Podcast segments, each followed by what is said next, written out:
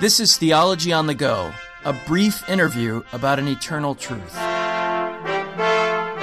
Aimee, how are you? Good, how are you? I'm doing well. I'm doing well. You've got all your Skype problems fixed? Uh, who knows? We'll see. Exactly. I know. It is. It's a temperamental technology.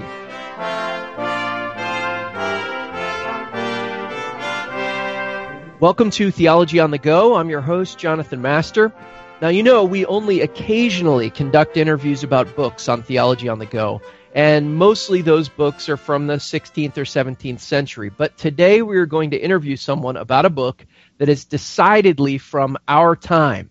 It's entitled No Little Women and is written by our friend Aimee Byrd. Aimee is a wife and mom and may be known to some of you by her previous books, Housewife Theologian and Fighting Faith, as well as her work co-hosting another Alliance podcast, Mortification of Spin. Aimee has all kinds of interesting interests and uh, interesting things that she's done, and we are delighted to welcome her here. Aimee, thanks for joining us.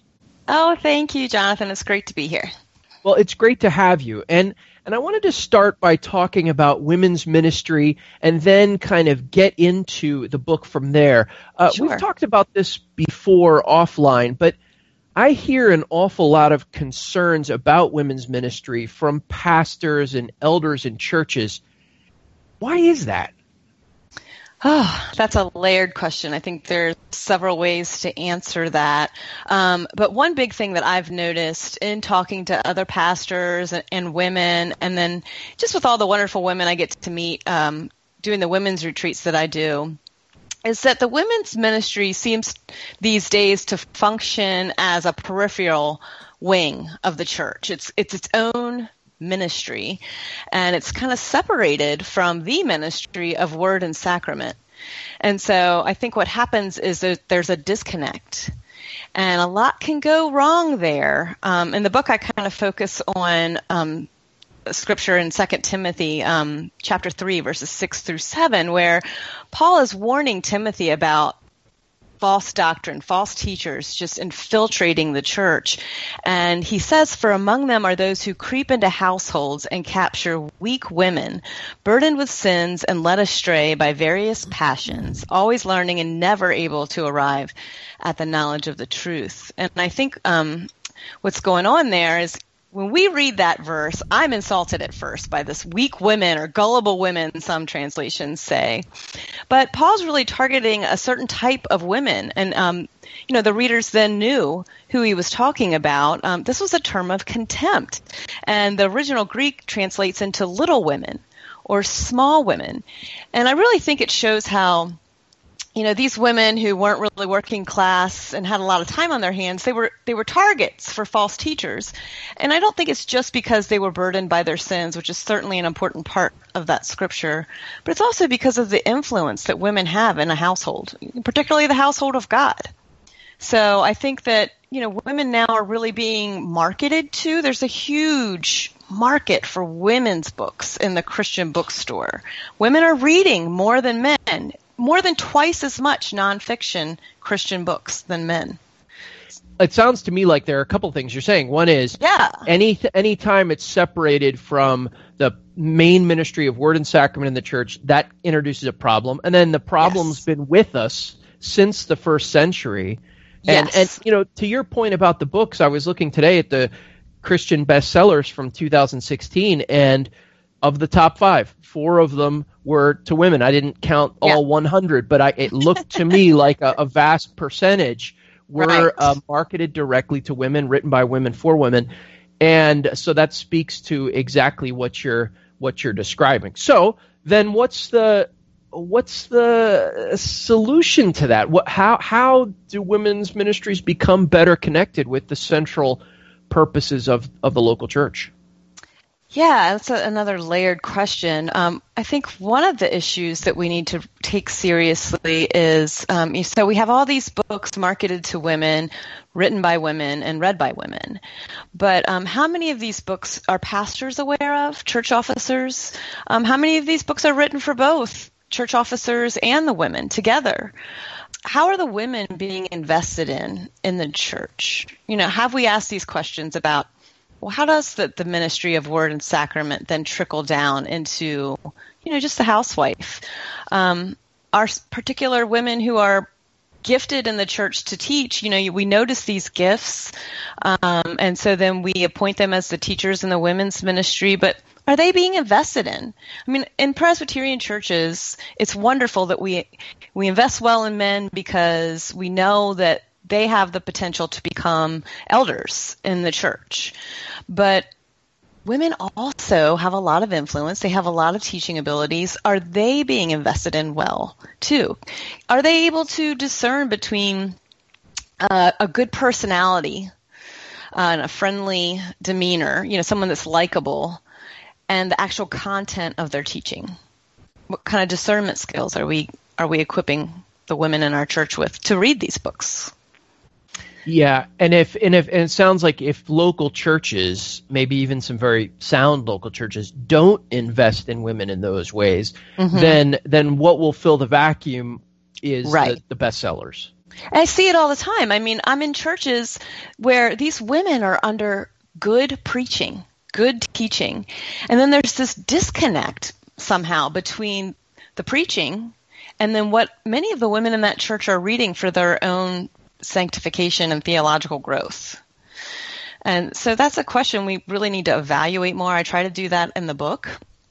I'm hoping that church officers will read this book as well. I, I direct many of my much of my writing in there to them as well, because it's just of no use if just the women are going to read it and not the church officers. That kind of sends a message, too, that the women aren't worth investing in.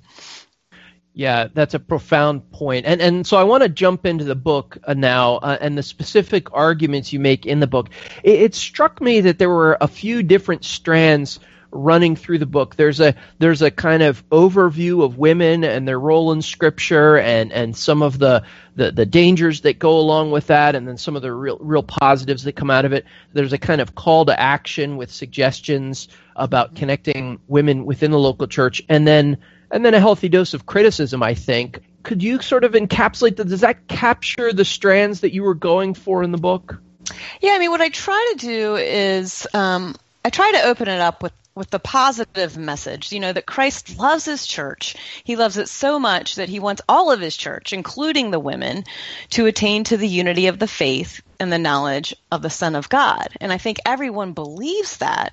But then how does he do that for all of us? And I think that's where we begin to fall apart a little bit. So I do start with just kind of putting a microscope on women's ministries and um, examining our culture today in the church and then in the greater parachurch um, community that women are immersed in. And I do give critique there. But then I also kind of really want to focus on what the ministry even is. What does household mean and entail? What is the mission of the household of God and our personal households? And then what does headship mean? So I kind of break down some of those words that we like to use a lot, but I think people use them with different meaning. And then I, I, I want to I wanted to end the book with very practical help, practical tools to go back to. I didn't want to just highlight, okay, here are some some criticisms that we have in the women's ministry today, um, and here's some history of how that's happened.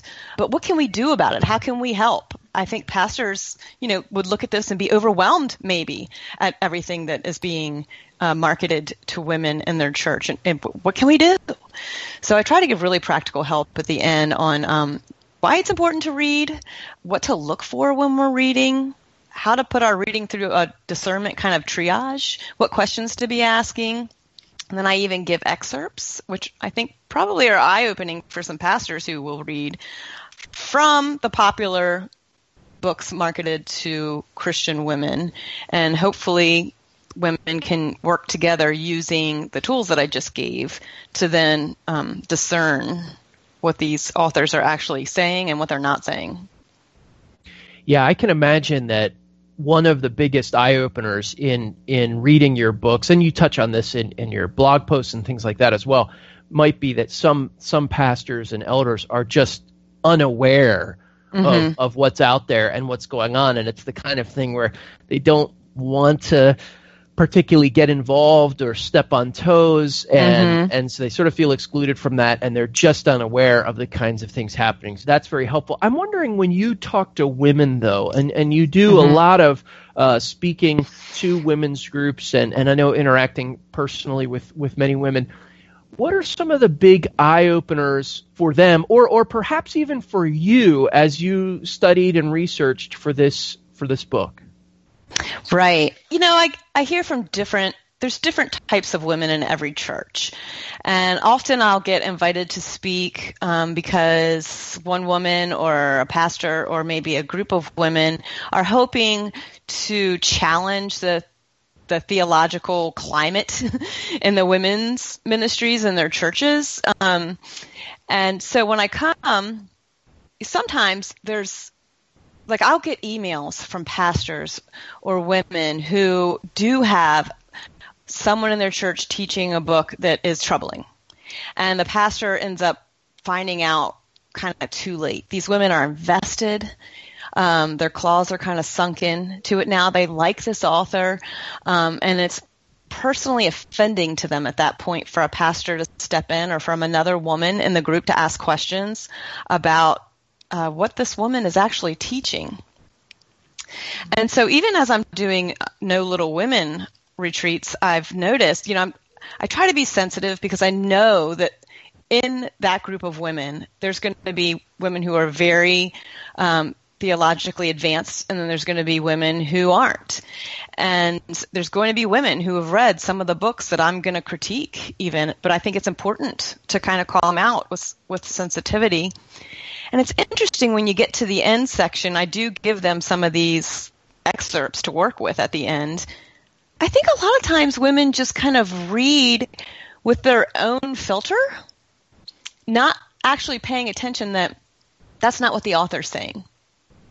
So they might see a term like redemption, and they'll interpret it according to maybe how their pastors told them it means. But they don't realize that the author means something very different when they use that word. So just defining the meaning of an author's terms is a new concept for, for some people. So sort of teaching them to, to, to read critically and to read yeah. w- with their eyes open. And, and uh-huh. it's good to give people the benefit of the doubt, but in some cases – they are saying things that we really wouldn't agree with. Yeah, and so some of these women authors, um, they seem to live really godly lives. I mean, some of them are adopting children from third world countries. Uh, um, they own a Chick-fil-A. I mean, that like puts them right up on the Christian list, right? um, you know, they're teaching women. They have this passion for the Lord. Um They have these wonderful traits about them, and so to say that their teaching isn't orthodox is almost questioning their whole personhood. And so the ability to be able to separate the likability of somebody and say, yeah, that might be somebody who I'd like to go out to lunch with, or somebody that I feel like I could call up when I have a problem, um, you know, somebody who would treat my children well and I could trust with them at their house. But it doesn't mean that's somebody who should be teaching Bible study to us. Now, for pastors who are saying, oh boy, I know I know this is a problem, or I know this is something that I need to tackle and at least begin the discussion about, what are some of the things that they should keep their eye on as they do that? So so there's a discernment piece that mm-hmm. I think you very helpfully uh, guide people through, both both women and and church officers, men. But what other kinds of things should they focus on? What what what's their objective in the whole thing? Mm-hmm. What what are the main things? Well, I think that they need to build relationships with the women in their church. And so there's going to be women who whom you can invest in and know, okay, this woman has some discernment skills. I want to invest in that. And then I want to use her as a contact too to help me learn about some more women in the church. I think it would be good for pastors to have invite women sometimes to their um, to their session meetings, and and ask some good questions um, to learn more about the struggles that the women in their church are going through at the time. Um, what holes might there be theologically that they could begin working with, um, and then. There's going to be some women that you can invest in who could give you good book reviews, let you know what's out there, books to recommend, and and also teaching the women how to read well.